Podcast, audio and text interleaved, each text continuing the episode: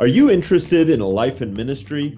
Are you passionate about the church and how it functions? Do you not get enough of listening to pastors on Sundays? Well, you're in the right place. This is Under the Fig Tree, a podcast for people who are interested in church work. I'm Ben. And I'm Micah. We are two pastors who work at Concordia Seminary in St. Louis. Join us as we dive into the vocation of pastoral ministry, dig into scripture, and occasionally talk about other stuff like our unquestionable love for the Dallas Cowboys. And of course, we'll be talking about Star Wars. We'll talk to guests about doctrine, traditions, and what makes someone a good candidate for the pastoral office besides being called by God. And we may just help you figure out if this pastor or deaconess stuff is for you. Again, this is Under the Fig Tree from Concordia Seminary in St. Louis. Hey, so great to be back on Under the Fig Tree podcast. So, Micah, what's what's going on in the world for you? How how about them Cowboys? how about them Cowboys? I don't know if you did that intentionally or not. Uh, if you if you took some time to learn, that's that's a, a Cowboys. I'm just asking phrase. really innocently. I don't know anything about sports.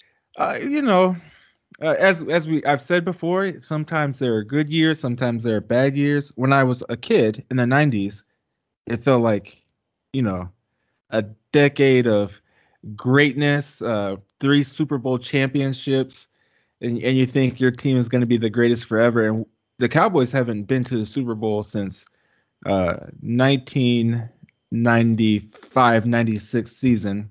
And I think since then, they've maybe won four playoff games. it, it, might be less than that, maybe or maybe five. I'd have to go back and check. But long story short, this is one of those years where um, their division is so bad that if if they won the rest of their games this season, they could go to the playoffs. Now, I don't see that happening. Uh, and and that wouldn't be a good thing because then they would get a playoff game to get destroyed by a team that's much better than them for sure and then you get stuck in the middle of the next NFL draft and you miss out on players that could be uh, franchise altering. So my hope, and call it what it is, I'll still be a Cowboys fan uh, next season and until my last day. Uh, they are my favorite sports team of all time. Uh, that they they just do poorly for the rest of the season because there's no real hope and get a high draft pick and hopefully add a person or or trade that high draft pick for more draft picks and add uh, other key. They they have a lot of gaps in their team, and it, you know it's just one of those things. It's such a uh, basketball. You can have three really good players and dominate the league. You you can't really do that in the NFL. You know, basketball's five on five. Football's eleven on eleven. It's a little more dynamic. And so it's just yeah, it's just it's just you you come up with excuses. You you you stutter when you talk about them. You try to find a silver lining in all of this, but it is a bad year. so tell me again why you're a Cowboys fan. How did that happen? So like, well, it's just the Cowboys were cool in the early '90s. It's just true. Like you don't yeah. have to know football. That the Cowboys were like the team of the NFL in the early '90s when I was. Was that really... Terrell Owens? That's he, wasn't he not, a Cowboy? He was a cowboy, but he's okay. not like he's not a Dallas cowboy. Like I'm. Oh, oh, oh. Honest. All right. He, See, that was that was about as much as I know about the Cowboys right there. the Cowboys were Terrell Owens' third team. Okay. Like Michael Irvin now. Now that's a Dallas Cowboy. Troy Aikman, Emmitt Smith, those are the Cowboys uh, of that I fell in love with. And I, I again, I, I still like the Cowboys. Uh, they've had decent teams. They've given me a lot of false hope in recent years uh, that they were they were gonna make some some real noise in the playoffs to lose in round one or round two. But it's you know it's life. It doesn't always go the way you want it to go. That's what I've hear heard. So yeah. What's going on with you, Ben? Well, we're still uh, still watching Mandalorian. So episode six just came out recently, and that was a really exciting episode because in episode six, spoilers for anybody that hasn't seen Mandalorian, you might want to skip over this part. But uh, if you're listening to this and you're following Mandalorian and you haven't seen it, I, I don't understand. So um, I'm going to be shameless with my with my spoilers. In episode six, we finally see Boba Fett up close and personal. When when I first saw the actor, I said to my sons, "Hey, isn't that the guy that plays Jango Fett in the original Yeah. uh, early trilogy? And they said, yeah, because he plays both Jango and Boba Fett. Even his ship is the the right ship. Anyway, go ahead. Yeah, Sorry. yeah, ex- exactly. So, so it was fun to to see that, and uh, what I really liked about this Boba Fett character, true to this kind of mercenary uh, persona that he has, he says that he doesn't subscribe to the Mandalorian creed. Right. And it was really interesting. My, I had a little conversation with my boys around what does it mean to have a creed and to be someone who subscribes to a creed. That's kind of a foreign concept in our po- postmodern world, right? Mhm. Where you know the the creed of postmodernism is I don't really believe in anything and I'm not loyal to anyone or anything. So even having a football team like the Dallas Cowboys is something that is maybe a little bit uh, foreign to people. Uh, but uh, at any rate, not having a creed, he says, I, I don't subscribe to any creed. He only subscribes basically basically to the creed of himself. And I, I I was fascinated by that. But then at the end of the episode, you see that he's really serious about that. He subscribes to uh, his word is his honor. And so though he in some ways is a, a postmodern kind of anti-hero, he doesn't subscribe to the Mandalorian creed, and yet he he is still a decent person because he subscribes to his own word. Uh, still has to mean something. That's Right. the only thing that his career is based on, really. So I, I found that fascinating. The the episode in of itself with Grogu getting swiped.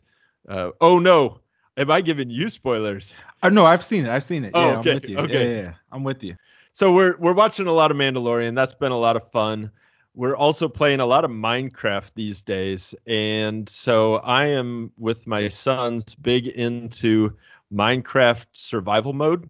So we we just recently figured out how to start a LAN world. Uh, Oh, so yeah. we're deep we're deep into nerdery and geekery at this point. So we figured out how three of us can play since we're all on the same Wi-Fi. We can all play in one world. So we all have our our separate devices, and so we started this survival world, and we progressed to the point where we beat the Ender Dragon, and that was like a huge thing that my boys had never even done. To beat the Ender Dragon, it took us a lot of hours. Minecraft is definitely the hardest video game I've ever played and there's still so much more to do in that video game so it's fascinating because it's it's not just your typical mario super mario brothers 1 which i grew up on in 1985 where you just go from the left side of the screen to the right side of the screen and then jump on the little pole and down you go and you finish the level minecraft is a whole sandbox and i love it as we're talking about Minecraft, we're talking about our kids and and them learning and growing in stature. Uh, today, uh, we're looking at a passage from Scripture, Luke chapter two, verses 41 through 52, where we see Jesus as a boy um, in the temple learning. Uh, and so we're gonna read that passage for you, and then uh, you know just chat about it for a little bit. So here we go, starting at verse 41. Now his parents went to Jerusalem every year at the feast of the Passover. And when he was twelve years old, they went up according to the custom.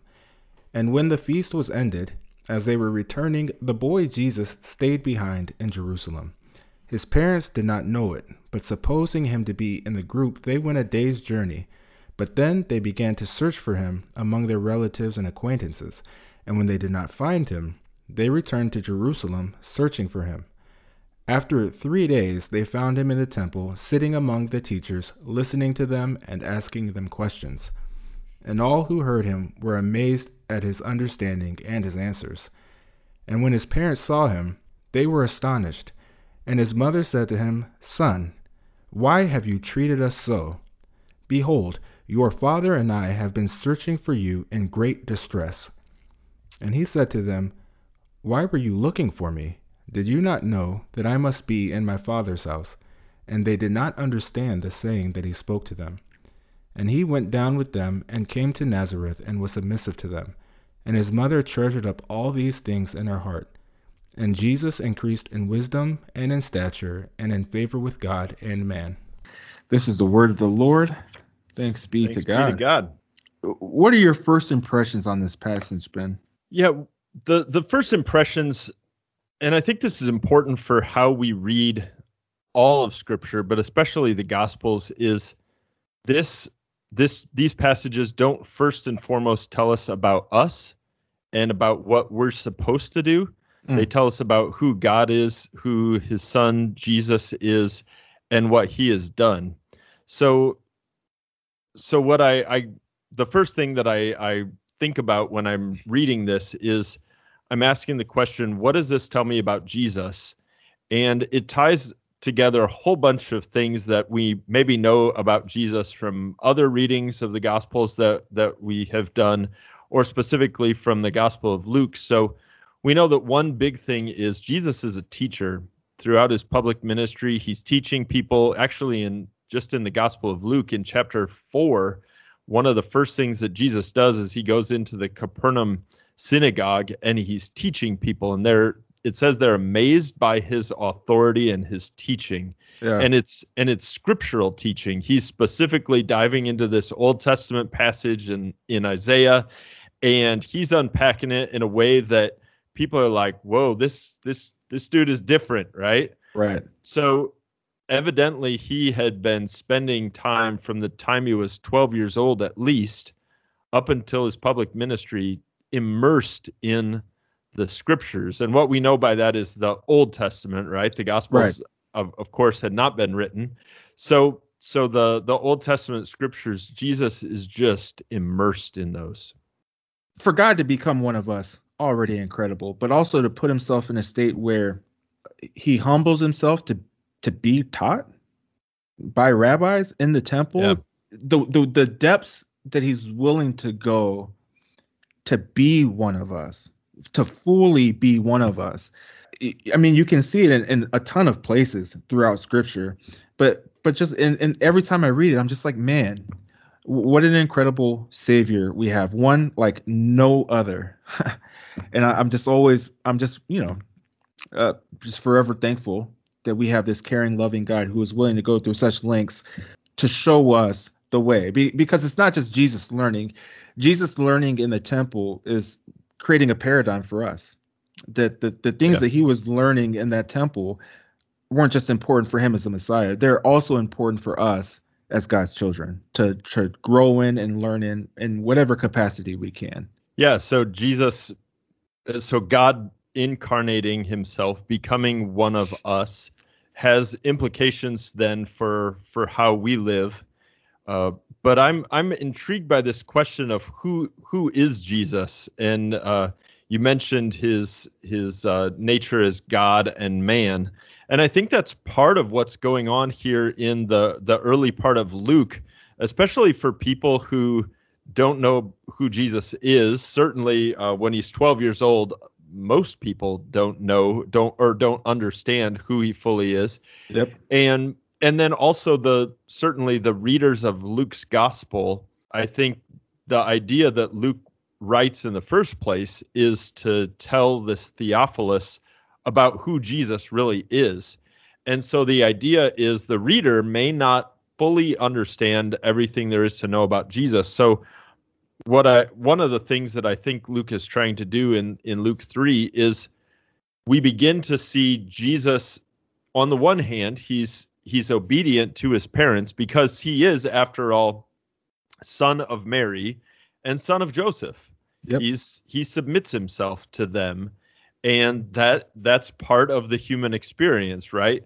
We we were once upon a time uh, youths, gangly youths, and we had uh, lots of experience in not obeying our parents, and we could probably tell our listeners all kinds of really funny stories about uh, maybe even tragic stories about times that we didn't obey our parents. So we know that's part of the human experience, and yet Jesus is is wanting to say something in this passage that is really important for us here to hear, and that's didn't you know that I had to be in my father's house? Right. Which which alerts us to wait a minute. I thought Joseph was his father And in chapter three, we're going to hear John the Baptist saying, Hey, pay attention to this guy. And then at the end of chapter three, we get the genealogy of Jesus, which eventually says, uh, at the very end, Jesus is the Son of God. Right. And so it's this Jesus is son of Mary and Joseph, but also son of God. In his earthly ministry, uh, recorded in the Gospels for us, he had a lot of things to accomplish. So being in the temple, learning, growing, uh, according to his human nature, uh, is something that he had to do with his earthly parents, Joseph and, and Mary. Mary also being the mother of God, uh, was also important because uh, Jesus was sinless, and him being sinless and dying for us is what accomplishes our salvation. And, and so you see right from the beginning of the Gospels all of this purpose in his life, the things that he's doing right from the very beginning, and, and it just gets unfolded, unpacked more and more throughout the Gospels. Uh, then fully, not more fully unpacked in, in the uh, the epistles, and then even beyond that, the, the church continues to, like Jesus, to try to grow in knowledge and stature, uh, so that so that you don't have to be a world class exegete to understand these texts. There are people who have done this work for you uh, throughout church history that have tried to bring this to a level to where we can all understand. Uh, like again, like Jesus when he's 12, you know, you don't start with PhD level theology uh, you, you, start with with breast milk like a child. The simple answer to every Sunday school answer being Jesus, right? Which yep. which is fully sufficient. right. If, if your answer is Jesus, you're right. exactly.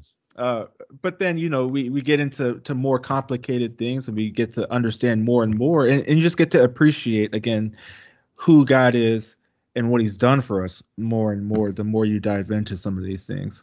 Yeah. So uh, maybe another connection or another thing that I'm thinking about in this in this uh, passage here is uh, an Old Testament reference. We we talked a little bit about that. Some Old Testament references in episode one. So here's an Old Testament reference that I think is kind of at play in this in this section. It's from Malachi, the last book of the Old Testament, Malachi three verses 1 and 2. And uh, this is Yahweh or the Lord speaking. He says, Behold, I send my messenger, and he will prepare the way before me, and the Lord whom you seek will suddenly come to his temple, and the messenger of the covenant in whom you delight, behold, he is coming, says the Lord of hosts. So this the, the idea here, this messenger that's coming, uh, whom you seek, will suddenly come to his temple. And uh, Jesus says to Mary and Joseph, Didn't you know that I must be in my Father's house, in the temple? The, the temple really features heavily throughout Luke's gospel. So you have you have Jesus visiting the temple and uh, teaching in the temple. And I just noticed that the very last verse of Luke's gospel ends with so after Jesus' uh, crucifixion and his resurrection, which happens very close to the temple.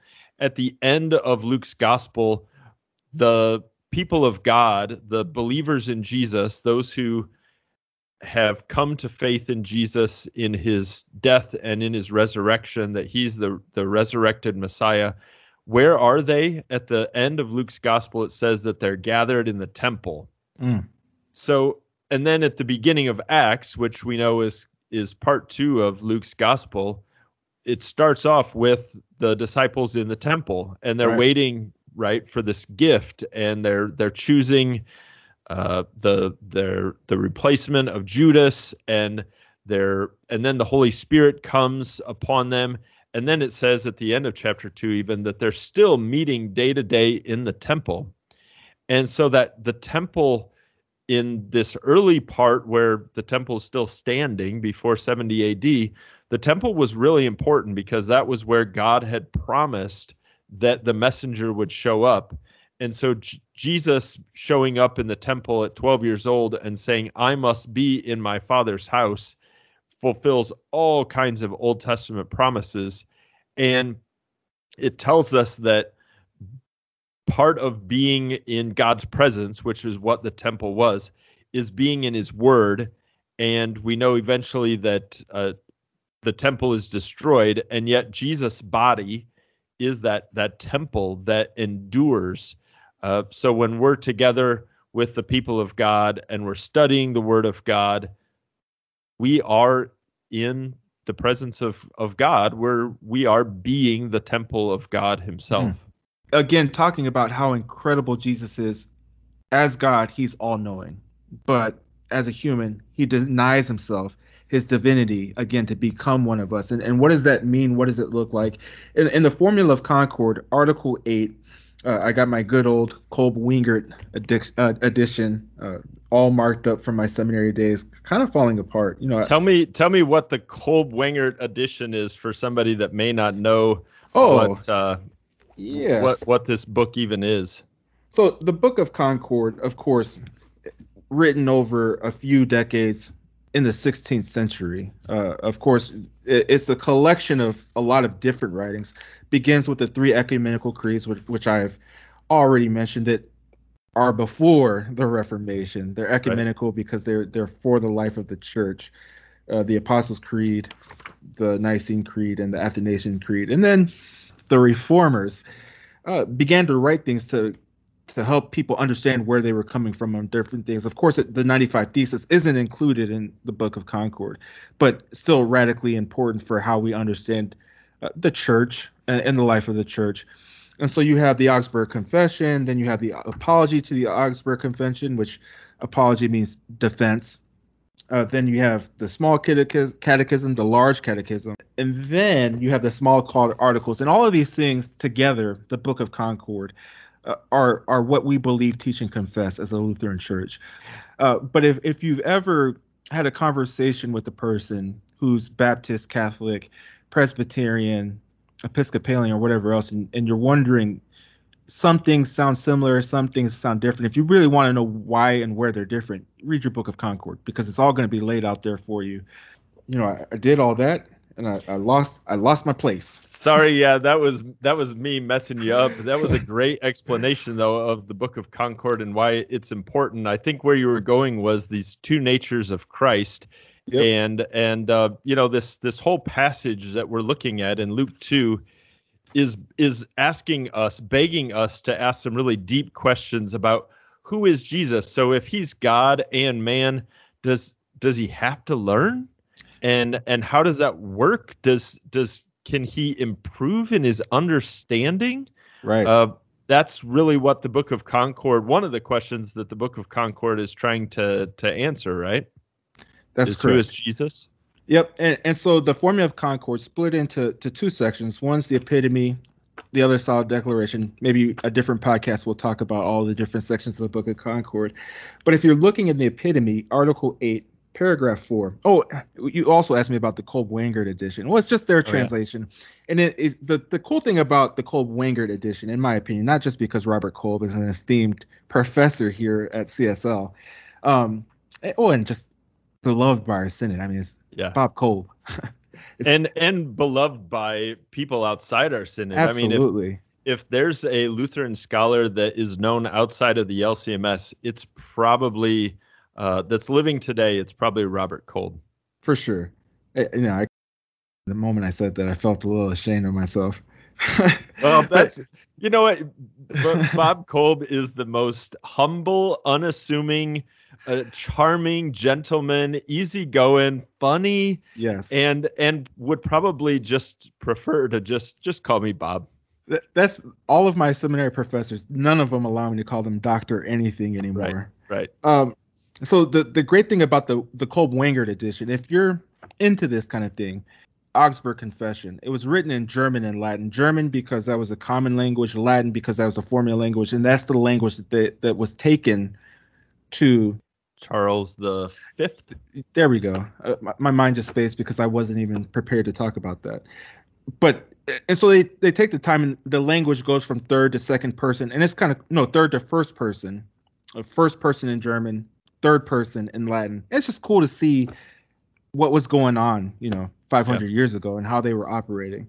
Um, back to the two natures in Christ. So one thing that they talk about explicitly in the Book of Concord and beyond, because it's so important for us to wrap our minds around, because understanding that Jesus is man and God is how our salvation is accomplished. The fact that He's both. Um, and talking about his human nature, you go to the epitome, Article 8, the person of Christ. Paragraph 4 says the characteristics of the human nature are being a bodily creature, being flesh and blood, being finite and circumcised, suffering, dying, ascending, descending, moving from one place to another, suffering from hunger, thirst, cold, heat, and the like. These never become characteristics of the di- divine nature. Uh, so the two natures are different yet unified in Jesus. How does that work? Well, that's part of the mystery, right? Other than the fact that it, it does work. But the point of the matter is, is you know, some people thought that Jesus wasn't God and some people thought that Jesus was only God, and him moving about the world was kind of illusion that he was just this uh, divine essence appearing to be a man, but not really being a man. But again, we're saying that he is a man, not just he became a man uh, in the incarnation, died as a man, rose as a man, and is now sitting at the right hand of God as a man, as one of us. And that's why our resurrection is going to be like his. Um, again the lengths that he was going to be part of us so that we would be included in his story. Um, fast forwarding a little bit, I'm not going to read the entire uh, article. The you know, Book of the Concord isn't that expensive. Get one and read it. It's just good for you. Fast forwarding in paragraph 11, it says, according to the personal union, he always possessed this majesty in his divinity, and yet dispensed it by his own will. With it, in the state of his humiliation. That's humbling himself to become a man. For this reason, he grew in stature, wisdom, and grace before God and other people. Therefore, he did not reveal his majesty at all times, but only when it pleased him, until he completely laid aside the form of a servant after his resurrection. And so, when you're looking at this this passage and you begin to wrap your mind, why does Jesus need to learn? Why does he need to go to the temple? Why does he need to be a part of a, a human in this way? It, it's all for our sake. Yeah. Uh, he he he he left the throne room of God where he's eternal, where he's God, creator, ruling for all time and came to serve us. That is, you'll never hear another story about a God doing something like this. They'll try to make parallels, but there's there's nothing like Jesus. Yeah. Uh, it's just it's just so remarkable, and and you just you, get to see it really unfold in this text when he's a boy because he because he's a boy and subservient to his parents. He's obeying the fourth commandment. Well, and so here we are, these two boys, maybe not quite boys anymore, boys to men, uh, to throw out a old '90s reference. hey, um, Motown you were probably uh, well you were you're, you're not that much younger than me so you probably remember boys to oh, men. Boyz II Men was a so funny story. Uh, w- one day i was in the car with my dad and, and the song yesterday came on but it was the beatles version. And i was like when is this terrible version come out? I don't think it's terrible anymore. I'm a beatles fan but like my dad was like this is the original. And i was like no Boyz II Men is the original. Uh yes, back in the 90s, the throwback. So uh, at any rate, you you and I have uh, gone from from being boys ourselves to uh, yeah, being being men. Uh, we we have serious big boy jobs here at the seminary, and uh, I say that even as my voice cracks, which is just awesome. We have um, our own families, right? so, um, but but we we had this journey that we went on, right? Yeah. So what you just laid out in in the Book of Concord, uh, we we it's taken us pretty deep into theology yep. and into some pretty specific questions. And you know, I'll be honest, there was a time for me where I didn't love theology. I was, in fact, when I was growing up, I didn't like to read. In in middle school and even in high school, I'll I'll be honest, and Mr. Jordan, if you're listening to this, I I fully confess here and now that there were times in your English class where I did not read the book you assigned me. I I got the Cliff Notes version, and I'm deeply sorry for that. Uh, most of all because I missed out on a great experience. Uh, but but that's just a little bit about me that in my background, I didn't love studying theology. I probably, as a boy, would not have been found in the temple studying the scriptures, much less would people have been saying about me, like they were saying about Jesus, uh, astonished at his teaching and uh, just amazed at how much he he knew. So, Mike, I'm interested uh, in hearing a little bit about this journey for you. What was it like to uh, to study here at the seminary? Uh, because our listeners are are hopefully contemplating what might it be what might it mean to be at the seminary what kind of experience would i get? Uh, so tell us a little bit about your experience at concordia seminary as a student. Right. You know when i when i first got here in all reality um if i was a theologian i was i was just a, a baby theologian. By the time i got here I, I had taken a couple theology classes at Concordia Chicago. Uh, so I, I, I, had used a library version of the Book of Concord. I didn't own my own yet. right. Uh, actually, I've actually probably borrowed Dorothy's. My wife is a deaconess, and uh, at to the point when I got here, a, a, much better theologian than me, and there are definitely areas of theology that you know, she's exceptional. That's just the truth. But but you know, it was a, a, change of pace. You know, I got I had a bachelor's degree in chemistry. Um, for my my mind works that way, uh, formulaically, to where math, chemistry, those types of things come to me very naturally, and and chemistry comes to me more naturally. So it's not just science. I I understand science, but chemistry, physics over biology for me even, right? And then so to prove your knowledge, you you go to class, you learn some formulas, and you sit down and you you plug away at a, a formula, sometimes for two and a half hours for one formula on a take home test. But but you you just have a beginning, you work to your end, and and then now to prove your knowledge and understanding, you have to read and write. Uh, so it's not that I hated reading, but it, it was just a different type of reading, and it really stressed me and really challenged me. Uh, and for me, a the transformation really happened. I, I took the opportunity. I studied abroad. Uh, we have those opportunities through our seminaries to to study somewhere else in Oberursel in Germany or in Cambridge, uh, Westfield House in Cambridge, England. And I did the Cambridge one. My wife is from London, and we have family in the UK, so it was, it was a good move for us. Um, and and you just get challenged there because you know in the seminary in Lutheran world, it's all safe. We're all doing the same thing. Right. Uh, in, in, Cambridge, they don't they don't believe what we believe. There's a, a small group of them at Westfield House that do, but the vast majority of Cambridge, yeah, there's it's a it's a big place. And, and so it, it puts you to your mettle, and if you're gonna survive there, um, and come home Lutheran, you, you really gotta sure yourself up and, and, appreciate what we believe, teach, and confess.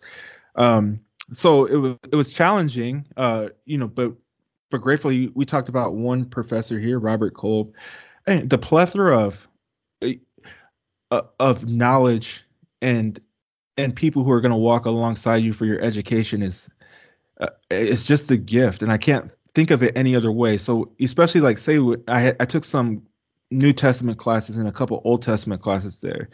Academically, it wasn't out of my league. It was just different. Uh, yeah. We we read a couple different commentaries that the professors here are, are aware of, but you're not going to teach what those commentaries teach in your congregations. They well maybe you will, but you shouldn't. Um, uh, that being said, as you, so I came here not much of a theologian, but by the time I left, you know, I, I never would have understood the the history of the Book of Concord back when I, I first began here. But you know, you just year by year, little by little, you you study, you read, you reread, and I mean, I, I my my daily devotion usually contains uh scripture, some of the Book of Concord, just to stay sharp, because you know theologically there's just so much. Uh, yep. Scripture has so much to say to us. To to assume that you could uh, retain even some of it for long term without you know uh, reviewing or and going back would be would pretty be pretty assumptuous even to where like say jeff gibbs uh, i mean greek new testament scholar if you ask me world class if you ask other people world class ask him about the Old Testament, uh, he has an idea and he'll say that, but he won't presume to be an expert because yeah. he, he studies Matthew. And that's what he's focused a lot of his life on, not just Matthew, the New Testament in general, but you, you get what I'm saying. That is, it's this process. And to me, seminary w- was was teaching me how to be a theologian so that when I graduated, I could be a, a theologian amongst the people that God has called me to, so that I can yep. talk uh, comprehensively to to people about Jesus. And if they yep. have questions, answer those questions. And if they ask questions that I know, at least know how to begin to look for those questions. And so, uh, yeah, it's, it's a lifelong thing. Once you begin to undertake the the role of ministry and to choose to study theology it's just understanding that it's, it's forever right yeah exactly. how about you we and, and we both came from like an archaic old system where we were still doing quarters which well anyway it, it's the the new semester system here i'm sure is is great it, it's actually probably well anyway i probably would have preferred that because it's a little more than what you're used to but uh, what about you ben you, we're not too far apart uh, in in our experience of actually going through here and studying it and being students here. But what was like for you? Yeah, so you know, I told in the last episode about my experience in the Pentecostal church, right? Yeah. So I I was really wrestling with these questions about who is God and especially I was I was wrestling I remember coming into seminary so I had finished 4 years of undergraduate a study at Concordia University, Wisconsin, and I had studied languages, Greek and Hebrew and German, and then uh, had studied pastoral ministry as a pre-seminary student. So I, I had a lot of theology and a lot of languages coming into the seminary, but I was still personally I was still wrestling with this this question about who is God and how do we experience God and how do we how do we our experiences when we've had experiences with God. Right. And one of the most influential classes for me at seminary was this this class called systematics. So uh, it's a systematics is the study of doctrine or the systematic study of the teachings of the church. So systematics inc- incorporated the Book of Concord yep. and uh, the systematics curriculum at that time, systems one, two, and three, basically was just a a very in-depth walkthrough of the three articles of the Apostles' Creed. So, yep, basically a class on Father, Son, and then Holy Spirit. But I remember in that first class reading Luther's excellent work. Uh, what Luther said was probably the best book that he ever wrote, which was called the bondage of the will. And I remember reading that, and I, I, might go back and talk a little bit about how I got to be a reader and love reading because I had just uh, told you a few minutes ago that I didn't read anything when I was in high school. But by the time I'm in seminary, I'm loving reading and I'm asking this question about what's up with our experience with God. And and what I was really wrestling with especially coming out of the Pentecostal church, was you know Pentecostals really stressed this this immediate experience with God, and they put a lot of emphasis on it. But what I had come to experience is that there were a lot of times where though I wanted a direct experience from God, where I wanted to see a miracle or where I wanted to see uh, some very clear sign that God was speaking to me and telling me what I should do with my life or whatever, I was coming up against this experience where it seemed like God was silent. Right. Or when I read the this bondage of the will, I realized that Luther talks about how God is hidden. Yeah. And that was a mind-blowing experience for me that other Christians had experienced what what is called the hiddenness of God, and it's actually a theme that the scriptures itself uh, go into quite a bit of detail on. There are questions in the scriptures that are just really hard. Uh, a passage like Jacob I have loved, Esau I have hated, or and and that from the womb right? Right. So it almost seems like God hates Esau right from even before he's born. Or or this other passage that's really hard is God hardened Pharaoh's heart. Well, that that that sounds scary to me. Like if God hardens my heart to the point that he pushes me away from him, what how am I supposed to think about that? And so as I'm wrestling with all these questions like the silence of God and I feel like what is God against me because he's he's somehow become hidden and silent and all of a sudden in in the bondage of the will Luther begins to make a shift from what he calls the hidden God, which is the God that we don't preach. We don't go around. We we have no command, uh, Luther says, to preach that God, the hiddenness of God. What what we have been commanded to preach is God revealed in Christ. Right. And so Luther would say when you are afraid that God has become silent or hidden, you should flee to Christ because that is where you see who God is crystal clear. Mhm. And it's not it's not hard to understand. Uh, any child can understand that Jesus came to this earth, died for our sins, and rose again uh, as lo- as our Lord. That is that was such a beautiful thing for me, and it really it really turned me on to the deep theology that sometimes happens right. and how yet radically practical it is and how it intersects these deep questions that we're asking about our experiences with God. So that was a, a profound experience for me here at the seminary. Another big experience of studying theology was actually in undergrad, where a professor, Angus Menuge at Concordia, Wisconsin, teaching uh, philosophy. He's a, a great uh, British man. So he's got this great British accent, but I loved studying philosophy with him. And uh, he had me do read as an independent study uh, the book Augustine's Confessions. Right.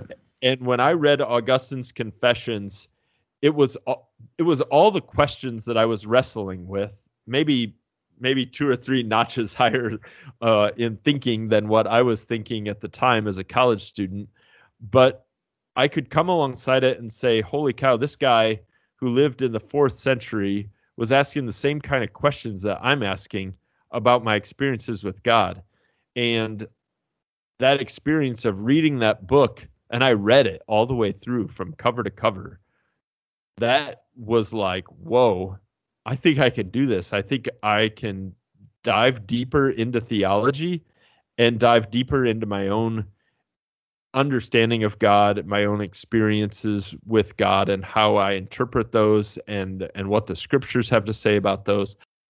That point on, then it was just like, yeah, give me more. So I went to Ober and studied a year there.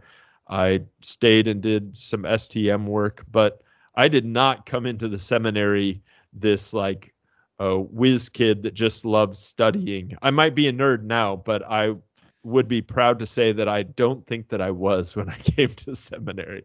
Uh, the the same. You know, for me, especially when I first got to seminary, was uh, the process of becoming a pastor. Yeah. And then by the time I left, especially after my time, you talk about systematics, having a, being in England where you're the foreigner, but having a, a, a default way of talking about scripture Yeah. was was everything. Like you're saying this, but this is what we mean as Lutherans. Now let me break it down for you, because I remember one of my history classes. Uh, this guy named Richard Rex. He's he's a big time Reformation historian, and I didn't challenge him in class. I'm not foolish enough foolish enough to do this, but one day in class he we were we were talking about Luther, and he said Luther would say that works are futile, and anybody can challenge me on that. And he looked over at us like the Lutheran kids section. I was like, well, clearly, like you've been thinking about this and you've just ambushed me. I'm not I'm not gonna challenge you today. But I, I just ended up writing a paper on it. And uh you, you know Luther it's it's one of those incomplete thoughts, right? Luther would say works are futile for your own personal salvation, but not for the Yeah. salvation of your neighbor, meaning that the good works that you do as a Christian prove your faith to your neighbor, and that by proving your faith to your neighbor, they might come to know Jesus. yeah, uh, because they might ask, "Why are you doing this good thing to me in a terrible, broken, and sinful world?" Oh, by the way, this is why. Because I believe in this guy Jesus, and, and you know, I don't always do the right thing, but I try to do the right thing, type deal. Uh, and Luther actually got that way of thinking from Augustine. Yeah, exactly. Uh, talking about this history and tradition, and so by the time I had gotten home from Westfield House, I was like, man, eh, like I'm a knowledge person. Like the the science, like you know, when I was young I'm talking about growing and learning about things. You know, I used to be a theistic evolutionist. Mm-hmm. Deep into science, science has all the answers. Uh, God is real, but but the people who are talking about six day creation, they just don't understand how the world works, right? And then I took a microbiology course, and the whole mechanism of evolution. It's one of those things where, like, as a reasonable person, like to some extent, I understand how you get there. It just doesn't make sense to me. I refuse to believe it. It's just it's just ends up being nonsense. It's broken and makes radical assumptions. And and it kind of threw me for a loop because then I, I, had to ask myself, what do I believe in? Yep. And years of searching, rereading scripture, Genesis 1, oh, all right, six days. This is God we're talking about. He can do whatever he wants. I'm okay with that. Uh, but the long story is, you know, I, I had no intention of pursuing any degree after my MDiv, but now I want to pursue a PhD. Not because not because it'll make me like being Reverend Doctor does sound good, right? Right. But also, you know, just growing more in knowledge just just makes us better as a church when we uh, take time uh, for ourselves to to get deeper understanding of who God is, and, again, what He has to say to us, His children, and His creation. It's jazz. It's great. I love it. Well, talking about learning, Ben, we're we're in a, a different season of life called the season of COVID nineteen, um, which has been a, a, a, challenging year for the world. Uh, it, I mean, it's created tons of barriers. It is naturally divided us because we can't come in contact with people who are outside of our home bubbles because fear of spreading the disease. Or I mean, well, again, can't, you shouldn't. Is probably the better way of saying that. But but there are still things to be learned in this season. It, it, we'd be remiss as a society if we walked away in 2021 or 2022, whenever the pandemic ends, and just move on with life. What have you personally learned in the season of COVID 19? Yeah, for me, you know, I think this whole season of COVID 19, where a lot of things have been canceled and you're not, not, talking about cancel culture you're just talking about like events being canceled. Yeah exactly. Events being canceled. The cancel culture is a whole whole different thing. Uh, and that is a thing but a, a whole different thing. yeah a whole different now these events that have been canceled and I, I i was doing a lot of travel before covid all of that travel got canceled so i've found myself with a lot more free time than and and not being on the road and such so what what this this season for me has been is sort of like in in the scriptures there's this year of jubilee yeah. in the Old Testament where every 49 years there would be a, a huge reset button where the the the fields would be un uh, farmed for an entire year and you just kind of you'd eat whatever whatever comes up naturally and you you were supposed to uh, kind of put all debts back to zero so that nobody owed anything uh, to anybody again. And this that's for me what this this year has felt like is this year of reset. And so uh, there's pessimists that out there that are saying how horrible this whole pandemic is and and in a lot of ways that's absolutely right. I mean, we've lost a lot of people yeah. and uh, a lot of people have have lost their lives uh, much sooner than they probably would have because of COVID 19. And some people very tragically have lost their lives, right? So I don't want to make light of that. It's been an awful experience for people that have lost loved ones. Uh, but there, there are some people out there that are trying to find a silver lining and I, I don't know if this is a silver lining or not, but it is something to give thanks for. Is just a time to have uh, to be able to spend time with the people that I love. So, uh, spending time with my family. Uh, some of those people live outside of uh, St. Louis here, so uh, recently did a Zoom call with my parents. Uh, recently, uh, on my birthday, I did a Zoom call with the people, some people that were at my wedding, and they're I haven't talked to them in 20 years. So, for the first time in a long time, I actually have time just to spend on relationships, and that has been uh, that's been really a positive thing in the midst of all the craziness of of this uh, pandemic. How about for you? Yeah, well, you know, it's a lot of those things. Like I, I I've had jobs calls where where travel was required recently. Um, and so same thing. I, have spent a lot of weekends on the road, away from my family. Uh, my kids are are now uh, seven, four, and, and five, and especially in those early years, you, you get to you you appreciate the time you have with them uh, just because that's the time you have with them. But you know, once once school got canceled and they started learning from home, and then we started working from home. You know, at first it was juggling the days, and like the first couple weeks was a nightmare, and then it's like, okay, well, we can go crazy during this pandemic, or we can get our work done and start doing things as a family. And so, you know, on a, on a Wednesday, be, before we moved into our, our current house, our subdivision had a lake and things like that. We'd get up, do walks around um, our neighborhood. It, it, our subdivision had a lake, which I just said, but but one day there was a, a dragonfly that was either molting and shedding its current shell, or maybe had just become a full-grown dragonfly. But we sat there, and me and Johnny in particular, we sat there and watched it for for 30 minutes struggle on the ground uh, and just do his thing as it began to learn how to fly. And it's like, man, uh, you know, I would have never seen that before because walking around the neighborhood after work before was felt exhausting. Um, and it just kind of reinvented this concept of home for me because uh, as a military, also I, we moved a lot. Um, yeah. And so meaningful friendships, w- which you know we once my dad retired, changed. I, I have a core group of friends also had been in my wedding and things like that. You just get to appreciate. I, I just I I learned how to appreciate certain things about family that that maybe I just hadn't quite fully appreciated yet, and maybe it just fast forwarded things for me a little bit in a good way.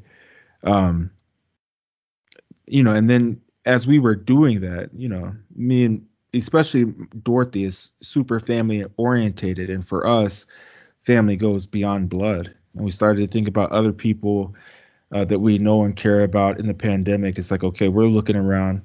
I have Dorothy. We have our three kids, uh, and yeah. so we're not alone. But how about our single friends that are having to quarantine by themselves? What are they going through? What are they struggling with? Are they doing okay? Um, and it just makes you again uh, for me, the pandemic has really made me rethink about all the people in my life and really trying to be engaged and involved with people on a deeper level. And so just all this slowing down stuff, um, learning from it, growing from it, you know, what, what's really important. You know, at some point the pandemic will end and we'll re-enter another fast-paced, uh, travel-bound life. But again, hopefully we don't lose some of the things that we've we've gained even in, in this tough time. In this episode, we, we began by looking at Jesus learning in the temple and how important and critical it was for him to do that, A, to become part of us, but also to show his desire for us to also learn and grow in the same way he did. And as we continue uh, in this podcast series, hopefully we learn and grow and you learn and grow with us. Thanks for joining us for another episode of Under the Fig Tree. Throughout the Gospels, Jesus shows his followers how to care for his people. Oftentimes, this includes sharing the word in intimate moments of personal conversation, like the Samaritan woman at the well. At other times, it's sharing the word with crowds, like the Sermon on the Mount. Sometimes, it's just being there for people when they are experiencing the worst moments of life, like when Jesus was there for Jairus when his daughter died. It's gathering his disciples around a table of bread and wine to hear, This is my body, this is my blood. Whether it's as a deaconess sharing the word with the sick, or as a pastor preaching the word and administering the sacraments, being there for people at these intimate moments in life is something that Jesus is calling many more people to do. In Under the Fig Tree, we want to bring you into these moments with us, and maybe you begin to see yourself in one of these roles or feel yourself being called into service of the church. If you want to find out more about what it means to be a pastor or deaconess, visit us at csl.edu. And of course, keep listening to Under the Fig Tree.